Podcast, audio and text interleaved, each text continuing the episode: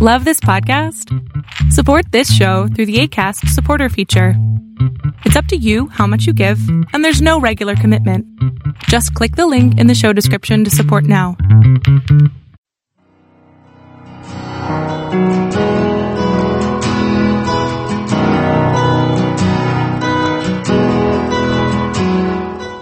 Welcome to Fresh Encounter, the radio ministry of Lifelong Anointing Church. Our mission as a church is to equip the body of Christ to increase in wisdom and in stature, and in favor with God and with men. We're glad that you joined us for this edition of the broadcast. It is our prayer that this broadcast will be a blessing to you. Here now is Pastor Otuno with today's message. You can put truth in the grave, but truth will not stay there.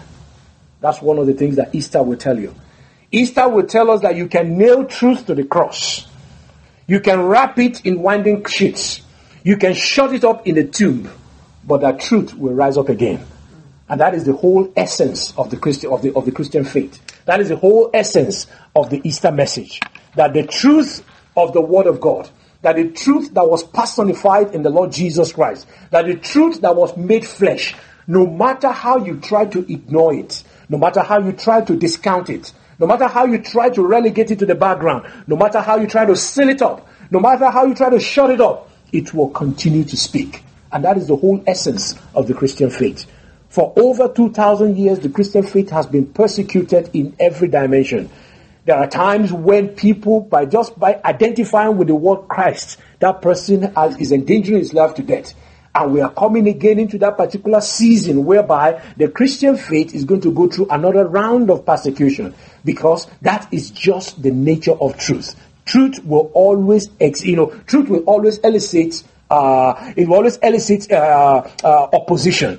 And we must, we must come to understand that the essence of the Christian faith is to be able to stand regardless of what the enemy throws at it. So as we enter into the Easter season, it is fitting for us not only to take a closer look at the symbol that represents the victory that Christ won for us on the cross of Calvary, which is the cross. But it is also very important for us to understand what happened on that cross. Okay? It is good for us to understand what the symbol of the cross. The cross is not a jewelry that we put around our neck. Okay?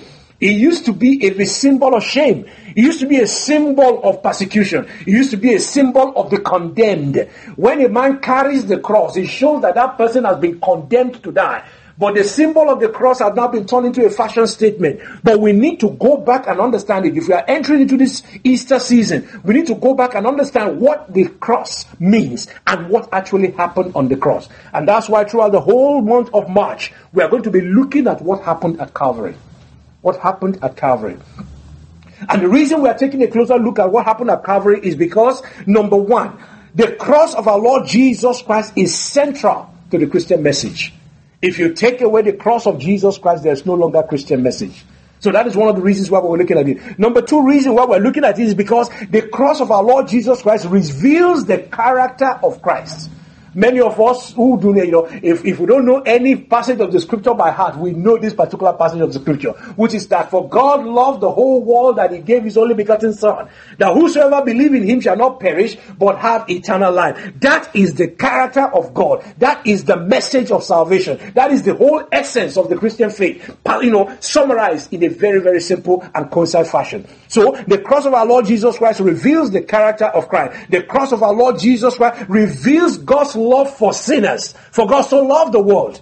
That is what the that's what the Bible tells us. The cross of Lord Jesus Christ reveals uh, the love of uh, the, the, God's love for lost sinners. The cross of our Lord Jesus Christ also reveals uh, how God's perfect justice was met upon the cross. The Bible tells us that the eyes of the Almighty God is so pure that He cannot behold iniquity. In other words, anywhere you see sin, God will judge sin regardless of where he finds it, regardless of who is practicing it. So you find that on the cross of our Lord Jesus Christ, God's perfect justice was satisfied on that particular cross. And then most importantly, you cannot understand what Jesus did for us.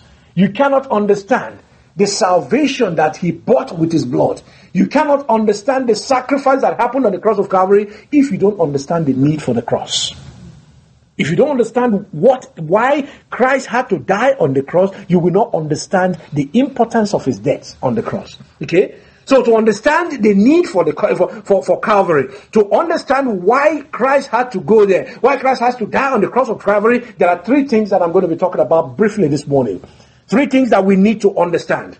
We need to understand number one, the nature of God. Number two, the nature of man. And number three, the nature of sin. We need to understand the nature of God.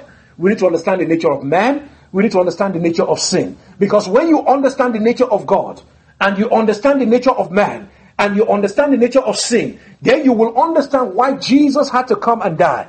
Why the sacrifice had to be on the cross of Calvary and why he had to raise up from the dead again. Because these are the three things that actually define the destiny, the past, the present, and the future of man. The nature of God. Let's start there. We all know the Bible tells us in the book of Hebrews, chapter 4. Hebrews chapter 4, reading from verse number 13. Neither is any creature that is not manifest in his sight, but all things are naked and open unto the eyes of him with whom we have to do. In other words, the God that we serve is an all knowing God. Theologically, they call it the God that is omniscient. Omniscient God. In other words, He knows everything. God knows everything. That is one of the character and the nature of God. The second nature of God is that He's an omnipotent God. In other words, He's all powerful. In Psalm 62, reading from verse 11, Psalm 62, reading from verse 11, the Bible says, God has spoken once, twice have I heard it, that all power belongs unto God. In other words, God has all the power. Apart from he apart from the fact that He has a, He knows everything, He has all the power. He's also all present God, always present. He's the omnipresent God. In other words, in verse uh, in Psalm 139, reading from verse number seven, the Bible says, "Whither shall I go from Thy Spirit?" Or whither shall I flee from thy presence? And this is David talking. David is saying, if I go to the, if I bury myself under the earth, your presence is there. If I go into the highest mountain, your presence is there. If I go in the depth of the sea, your presence is there. In other words, I cannot escape the presence of the Almighty God. So God is all knowing. God is everywhere and God is, you know, God is ever present and God is all powerful. That is the nature of God. Not only that, in the book of First Peter chapter 1, First Peter chapter 1, Reading from verse number 16, the Bible tell you, tells us that. It said, Be ye holy, for I am holy. In other words, God is not only powerful, He's not only present, He's not only all knowing, He's also a very holy God. The Bible tells us that God is a holy God. Say, Be ye holy, just like I am holy. Another character of God is that God is love. First John chapter 4, reading from verse number 8, it tells us God is love. Okay, God is love. So God is holy, God is love. God is all knowing. God is all powerful. God is all present. That those are the character of God. But one other character of God that most people do not emphasize is the, is the character that is found in the book of uh, Psalm, Psalm 89, reading from verse 14. Psalm 89, reading from verse 14. The Bible says, Justice and judgment are the habitations of thy throne. Justice and judgment are the habitation of thy throne. Mercy and truth shall go before thy face. In other words, as God is holy, God is uh, God is love, God is all present, God is all knowing, God is all powerful. God is also a just God. In other words, there is no unrighteousness in God.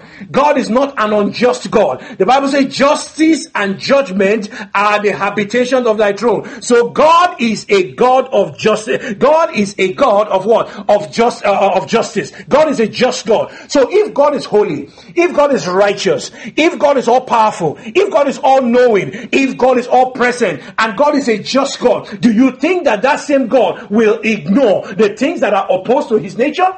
No. God will not ignore the things that we do that are contrary to His will. God will not ignore the things that we do that are contrary to His plan and purpose. God will not ignore any man that goes against His own, eh, that goes against the precept that He has laid down. And that is why you need the cross. But before we get to that, you see the nature of God, the nature and the character of God. How God is holy, how God is perfect, how God is just, how God is pre- uh, all present, all knowing, and all powerful. Now let's compare that nature with the nature of man. The nature of man. Because to understand the need for Calvary, you must understand the need of man, the nature of man. What is the nature of man? The nature of man, if you read the book of John chapter 4, John chapter 4, Reading from verse number 24. The Bible says, God is a spirit, and they that worship him must worship him in spirit and in truth.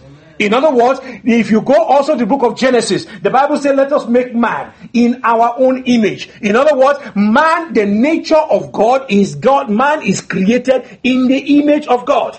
Man has the character and the nature of God. And we're not talking about the physical nature.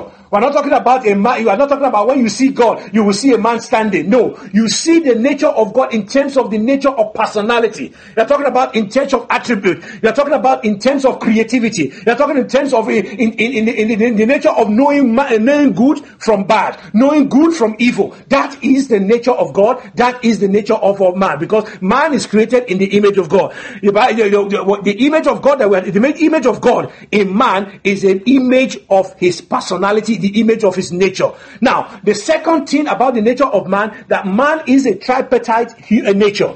Is a tripartite creature. And that means man has what is called a body. It has a soul and it has a spirit.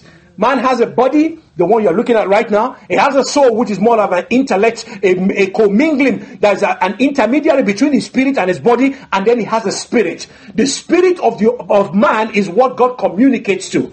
The soul of the man is what interprets the information that God has given to him, and the physical body carries out the information. In other words, when you sleep, there are times when you receive a deep revelation from the Almighty God. God is speaking to your spirit and is giving you instruction of what to do when you how you will obey that instruction is a function of what your soul does with that information. If your soul picks up that information and believes that information he instructs your body that this is what the lord is expecting you to do then your body begins to carry out that information. That is how the whole body is made that's how they that's how they operate together. So man is made up of body soul and spirit. And the bible tells us in genesis chapter 2 reading from verse number 7 he said and the lord formed man out of the dust of the ground and breathed into his nursery the breath of life, and man became a living soul. You will see the three natures there. The Bible says that the Lord formed man out of the dust of the ground, which is this body. Okay? And he breathed into his nostril the breath of life, which is his spirit. And the Bible said that man became a living soul, which is that particular intermediate portion that communicates between the spirit and the body of a man. So what you do with it depends, you know, what your body does is a function of the information that is interpreted in the soul and is based on the information received from God. So man is a body, soul, and spirit. The nature, the third nature of man is that man is referred to as totally depraved. In other words, man was created good. But according to the teachings of the scriptures, Genesis chapter 3, the Bible tells us that the enemy deceived man and man fell. In Romans chapter 3, Romans chapter 3, reading from verse number 23, the Bible tells us, For all have sinned and come short of the glory of God. In other words, there is nobody that can claim any form of righteousness. There's nobody who can stand and say, Yes, I've never committed any sin. There's nobody who can say that, Yes, all my thoughts are pure, all my actions are right, everything before God is fine. Nobody can do that. And that is why the Bible teaches us that we are totally depraved. We are totally depraved. A man is not a Christian because he goes to church. I hope you know that. A man is not a Christian because he goes to church. He goes to church because he's a Christian.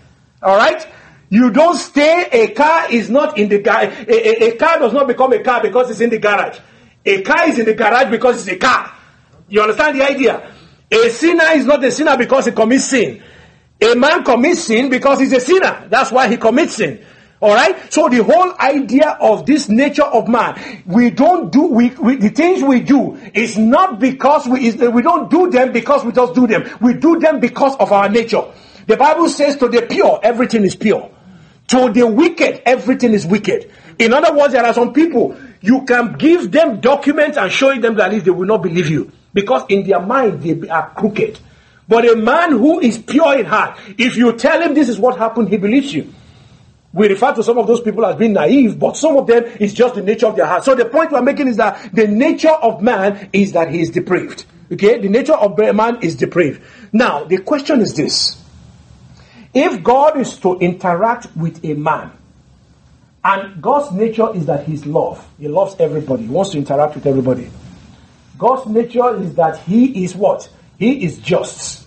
Okay? And God's nature is that he's holy a holy God that loves everybody but hates sin. How do you want to reconcile that with a man that is made in the image of God, but that man is depraved? Okay? For those of us who interact with other people, there are people you love people, you like to enjoy with people, but you also hate people to be deceptive. You hate people to lie to you. Okay? How do you want to maintain a relationship with somebody whose basic character is to lie? If that person tells you good morning, the first thing you do is you check if it is actually good morning. Okay? If that person tells you the sun is up, you have to bring your umbrella just in case that person, you know, how then do you reconcile your relationship with that kind of a human being? If a man loves to fellowship with people, enjoys the company of people, enjoys to give to people, but the people he's dealing with are people who are liars, people who will not, you know, who are looking for a way to cheat him out. How do you reconcile these two? How do you reconcile these two? That is the situation that God is in. Okay? God is a holy God. God is a righteous God. God is a loving God. But God hates sin. Man is made in his image. Man wants to fellowship with God, but man is depraved. And the depravity of man is not just is not just isolated. The depravity of man is universal. The depravity of man is universal. In other words, every one of them you see is depraved. Every one of them you see is depraved. If you look at the book of Genesis chapter 6, reading from verse number 5, the Bible says, And God saw that the wickedness of man was great in the earth. That every imagination of the thought of his heart was evil continually. In other words, God was actually looking for somebody out of them. But the Bible said that he saw that the wickedness of man was great and that every imagination of his thoughts were evil continually. So he looked at it and said, How can I deal with these people? The depravity of man is universal. And God will now say, The depravity of man is not just universal, the depravity of man is actually in right inside his heart. If you look at the book of Jeremiah, chapter 17, Jeremiah 17, reading from verse 9. The Bible tells us that it said, The heart is deceitful above all things. The heart is deceitful above all things, desperately wicked. Who can know it? And that is why a preacher can stand in here huh, and tell you, Thou shalt not commit sin. And that same preacher is stealing from the church money. That same preacher is sleeping with the church members. That same preacher is cheating, and that same preacher is organizing how to steal from somebody else. And that same preacher will stand in front of the pulpit and say, Thou shalt not commit sin. That is the condition of the human heart. The human heart, the Bible says, the heart is deceitful above all things and uh, and desperately wicked. Say, who can know it? This is the condition that God is dealing with. Okay, this is the condition that God is dealing with, and we are talking about people who is. We are talking about a deceitfulness that has happened universally, a deceitfulness that is inside the heart, a deceitfulness that started even when they were children, when they were born. How do you do you think that a parent, after they have a toddler, maybe the child becomes around one or two years old, do you think that any parent in their right mind will sit a child down and say, Now, Junior, you have come into this world, you are about one year old. You now look, you know, it seems that you need to begin to understand how the world operates. This is how you lie. The parent will now tell that boy, say, Junior, this is how you lie. I begin to teach him how to lie. Or say, Junior, this is how you cheat, and begin to tell the, tell the children how to cheat. Or this is how you do this. No parent in his right mind, no parent in his right mind will ever do that. No child is ever taught how to steal, how to cheat, how to lie, or how to do anything. You look at a little boy. If they catch that little boy's hands in the cookie jar, or they put his hand and he's put it, or the cake is all over his mouth, and they say, Junior, what are you doing? Say nothing. But there's cake all over your face, and he's still saying nothing. In other words, the depravity in the heart of man is not only universal, it's not only in the heart, it is something that started right from the womb. And that is what David was saying in, in, in, Psalm 51. Reading from verse number 5, the Bible says, Behold, I was shaping in iniquity, and in sin did my mother conceive me. In other words, the sin and the condition of man started right from the womb, and it continued in the heart and it's now universal. And this same set of people are the things that God, you know, these are the these are the people that God wants to deal with. Okay, and in Romans chapter 5, reading from verse number 12, the Bible says, Wherefore, by sin, by one man, sin entered into the world, and death by sin, and so death passed from, upon all men, so all have sinned. Okay? So sin entered into the world. And now the question now is this How then does God want to deal with this issue? Because God is holy, God is just, God is righteous, God is loving. But the people is dealing with, their heart is corrupt. Okay? They are depraved. And their depravity is universal. Their depravity is in their heart. Their depravity happened even before they were born. Okay? So what happened? How do you reconcile this thing? Because when you are dealing with somebody who is holy, and you are dealing with some, and the person who is who is holy wants to deal with somebody who is on, who is unholy, you find out that they cannot commingle. They cannot talk to each other. And that is why the condition of man, the result of the condition of man is that number one, fellowship. Man cannot fellowship with God on his own. And that is why if you check any, most of us who are sitting down here today, ask us to pray. Normally, prayer doesn't come normally to people. You have to kind of, you have to be deliberate about it. If you want to study the Word of God, it is very difficult because those are the things that are not normal. In other words, there is a broken fellowship between us and God. There is a relationship that needs to be corrected. Okay? And because of that particular separation, there is what is referred to as debt. Okay? And that is what that's what Romans chapter 6, verse 23 tells us. He said, For the wages of sin is debt. Yes. Okay? The wages of sin is debt. But God wants to correct that. And that is why the cross became a reality. So for you to understand, for you to understand the need for Calvary, you need to understand the nature of God. You need to understand who God is. You need to understand who man is. And then you need to understand why there was a gap between God and man. What resulted, what brought that gap into being? What made it, what caused it that man is not able to talk to God? Because if you look at the book of Genesis, I think Genesis chapter 2, the Bible tells us there, sorry, Genesis chapter 4, the Bible tells us there that Adam, in the cool of the day, God will be walking in the garden. And God will say, Adam, where are you? And Adam will have a fellowship with God. God will talk to Adam, Adam will talk to God. They had a fellowship. But something happened when Eve was deceived and that relationship was broken. When God came for his usual evening stroll, and he came and he said, Adam, where are you? The Bible told us that Adam began to hide himself. And that is what happens to us. You will notice that if you are angry, I want you to experiment it anytime. When you are angry, try and pray. Okay? When you are really, really angry with somebody, try and say, Yes, God, I praise your name. It is very, very difficult.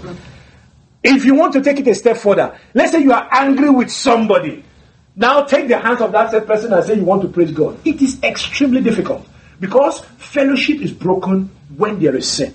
And that's what happened between Adam and God. God came down that very evening, wanted to have fellowship with uh, wanted to have fellowship with uh, with Adam, but because of sin, the Bible says Adam said Adam started hiding himself. God asked him, say, Adam, where are you? Adam said, I saw you coming and I was afraid. Who told you? Why are you afraid? Because I know I'm naked. Who told you that you are naked? because you have eaten what you are not supposed to do. You have broken fellowship with the Almighty God. So, to understand the nature of Calvary, you must understand the nature of sin. What is the nature of sin? The nature of sin, if you look at the book of Psalm 107, verse 11, Psalm 107, verse 11, the Bible says, Because they rebelled against the word of God and condemned the counsel of the Almighty God. Sin is rebellion against the Almighty God. That is basically what sin is. God is saying, This is what I want you to do and you say, No, I am going to do this. I am going to do this. So sin is a rebellion against the Almighty God. The nature of sin is that sin is disobedience. Second, uh, uh Colossians chapter 3, reading from verse number 6, he said, For which thing, for, uh, for, for, for which thing's sake the wrath of God cometh upon the children of disobedience. So sin is not just rebellion, sin is disobedience. And disobedience is this is what I want you to do, and you come and you do something else altogether. So that is the nature of sin. Nature of sin is that number one, it is rebellion. Number two, it is disobedience. But the question, but the, the, the thing you must understand about sin is that there is always a consequence for sin. There is always a consequence for sin. If you look at what the Bible told us in book of Genesis chapter 3, it said that God planted a garden.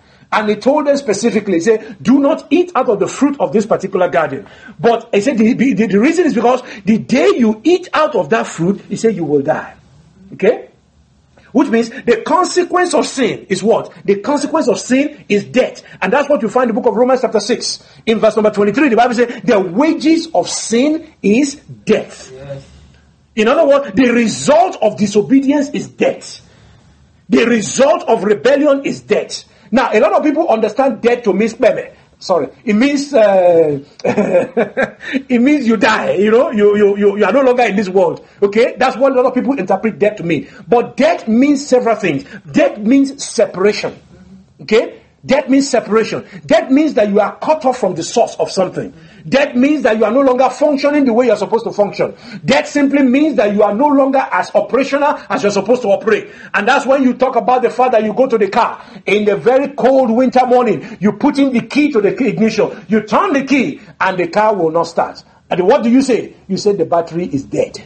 Right? That means the battery cannot function the way it was designed to function. Okay? When you have a proposal and you present the proposal to somebody, and people look at it and say, We don't want this proposal. When you are telling somebody about that proposal, they say, Oh, the proposal is dead. In other words, that proposal cannot function the way it was designed to function, it's no longer being acceptable. It is now being cut off from the source of funding. So, death is not just physical death that you close your eyes and you are gone. Death means separation. Death means not able to function. Death means not able to perform the reason or the purpose for which it was performed and designed. And that is what sin does. You and I, if you read the book of Revelation, the Bible says that thou art worthy to receive glory, honor, and power. For you have created all things, and because of you, they were created. In other words, everything was created to give God the glory. All right? That is the purpose of man. You feel alive when you are alive in God. You feel alive when you are serving God the way you are supposed to serve God. But as soon as sin enters into that relationship, what you find is that you are not able to communicate with God the way you are supposed to communicate. Let's assume that you have a relationship with a friend. Or for those of us who are already dating, you have a relationship with a date. Or you already those of us who are married, you have a husband or you have a wife. If you have a disagreement with that particular person, even in a father son or the, in a father son or mother daughter relationship, if there is a disagreement in that relationship, how do you feel that the communication will take place? There will be no communication. Because you don't have that confidence to go into the presence of the Almighty God, go to the presence of that person again. You don't have the confidence to go into the presence of that person again. Assuming your father or your mother told you, you are supposed to be in this house by 11 o'clock in the night. Anywhere you go, I want you in the house by 11 o'clock. If you show up at 1 a.m., how do you think you are going to enter the house? Why? Because you know that you have broken a particular law. And it is very difficult for you to talk to your parents at that point in time. It is very difficult to talk to that loved one at that point in time. It is very difficult for you to have that relationship with that person that because at that point in time a separation has taken place. Death has taken place. That is the result. Okay? So when man sinned, separation happened. And because of separation, fellowship was also broken. Okay? Separation took place. Separation took place. Isaiah chapter 59, reading from verse number 2. The Bible says, Your iniquities have separated between you and your God. It's not because God doesn't want to come close. It's not because God doesn't love you. It's not because God doesn't want to answer the question. He doesn't want to answer your prayer. But the Bible says that your iniquities have separated between you and your God, and your sins have hid his face from you that he cannot hear. It is sin that separates. It is sin that cuts off. It is sin that does not allow us to have access to the presence of the Almighty God. Thank you very much for listening to our program today. We invite you to join us every Sunday at 10 a.m. for our Sunday worship service at 2711 Murfreesboro Road in Antioch, Tennessee. We also host Bible study and prayer meetings every Friday at 7 p.m. We invite you to join us for our monthly Fresh Encounter Prayer Conference every last Saturday of the month from 12 noon until 3 p.m. Visit us online at www.lifelonganointing.com and on Facebook, Twitter, and YouTube. Join us next time for another edition of Fresh Encounter. On behalf of Lifelong Anointing Church, we thank you for listening.